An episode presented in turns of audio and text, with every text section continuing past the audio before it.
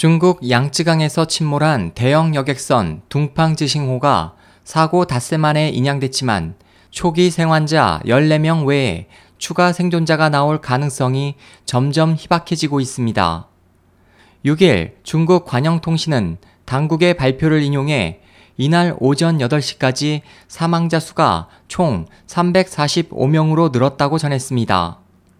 보도에 따르면 전날 오후 9시경 선박 전문가와 군 부대 소속 의료 인력, 방역대원, 시신 수습팀 등으로 구성된 수색 요원 860명이 80시간 이상 침몰됐다가 인양된 선체 내부를 샅샅이 뒤지며 생존자 수색에 나섰지만 더 이상의 생존자는 발견되지 않았습니다.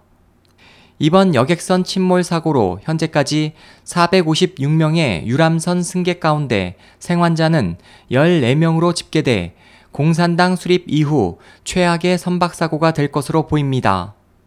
희생자 유족들은 당국이 침몰 사고를 천재 지변에 따른 사고라며 정부 당국의 책임을 회피하고 있다고 분노하며 사고 선박회사가 국유기업인 만큼 철저한 조사를 촉구하고 있습니다. SOH 희망지성 국제방송 홍승일이었습니다.